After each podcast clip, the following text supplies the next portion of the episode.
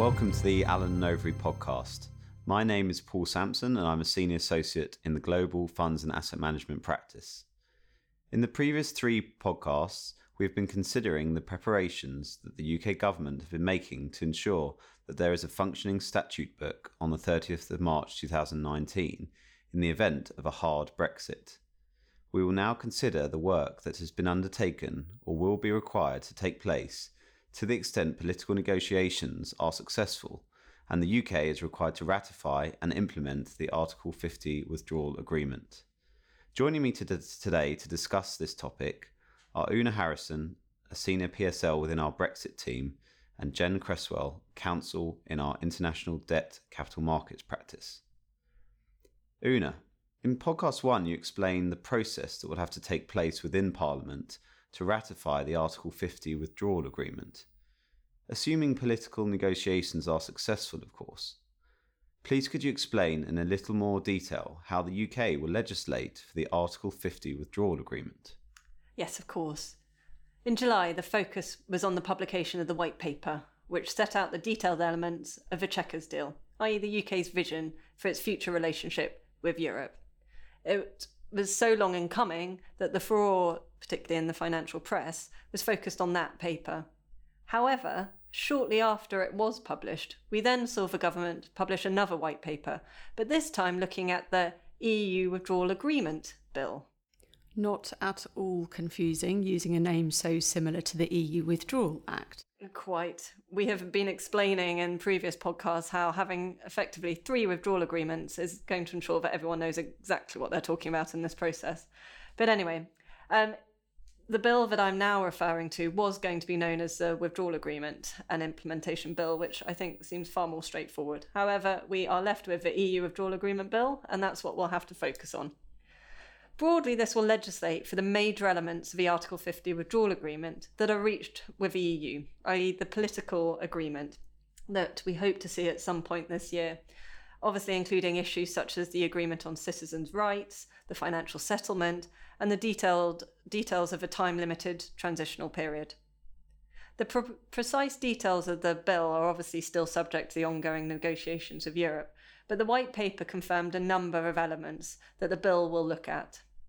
So, number one is that it will be the primary means by which the rights of EU citizens will be implemented and protected in UK law. The bill will amend some parts of the EU Withdrawal Act to ensure that the UK statute book functions correctly during the time limited implementation period. And finally, it is expected that it will create a financial authority to manage the specific payments to be made under the financial settlement with appropriate parliamentary oversight.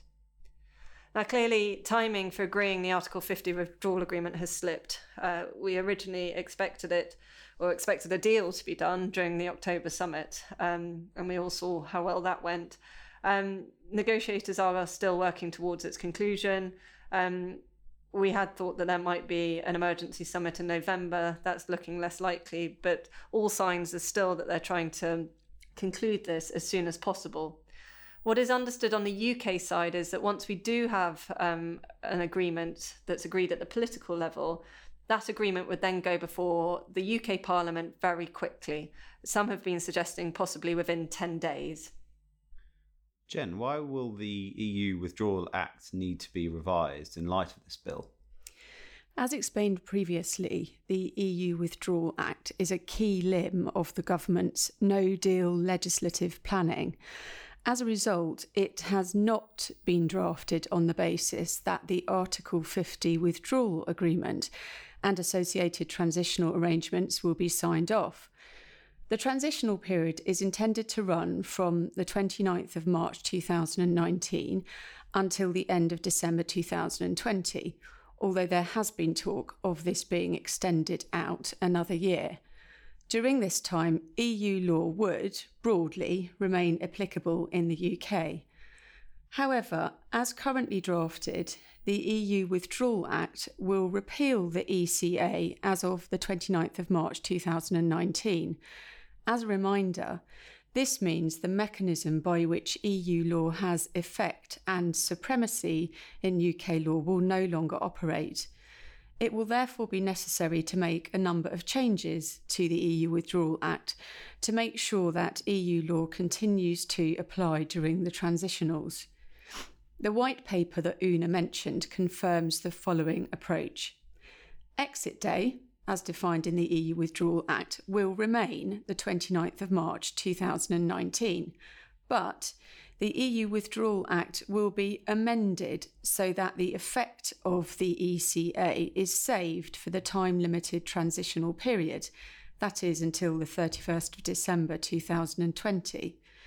The bill will, however, modify the parts of the ECA whose effect is saved to reflect the fact that the UK has left the EU and that the UK's relationship with EU law during this period is determined by the UK's commitments in the Article 50 withdrawal agreement rather than as a member state.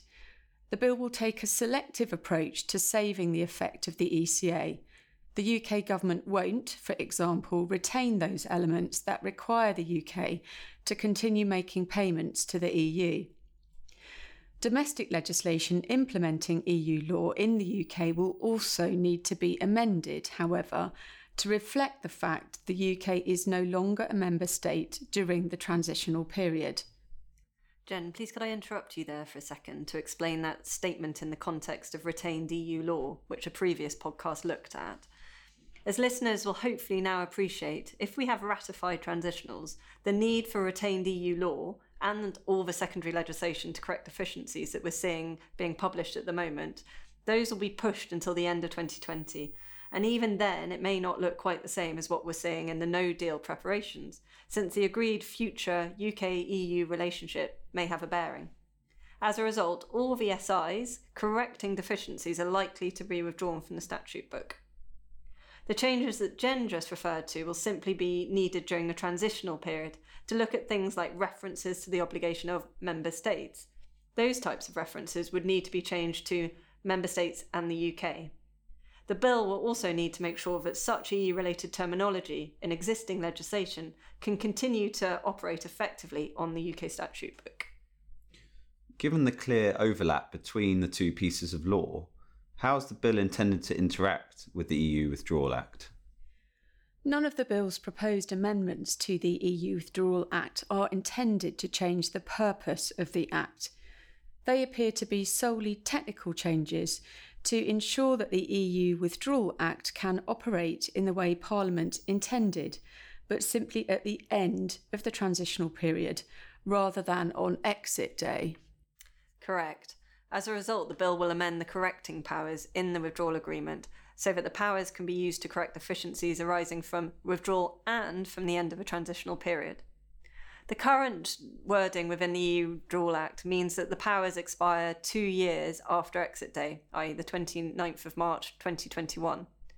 So while we expect them to be used by government during the transitional period, there would only be three months after the end of a transitional transitionals for ministers to correct deficiencies arising from retained EU law, which will come into place at the end of 2020. Clearly, a lot of work has been and is being done now in relation to retained EU law, and some of that work may still be relevant at the end of 2020, or at least I hope so, given all the work that industry, law firms, etc., are having to put in reviewing and understanding it. But clearly, there are going to be some things that may have changed as a result of the negotiations on the future relationship. And if that is the case, three months isn't very long to correct the issues. The bill will therefore amend the sunset on the correcting power in the Withdrawal Act so that the power expires on the 31st of December 2022. Thank you, Oonagh and Jen, for an informative overview. For those who would like to read more about this process, please refer to our FAQs that accompany this podcast series and can be found on the same webpage.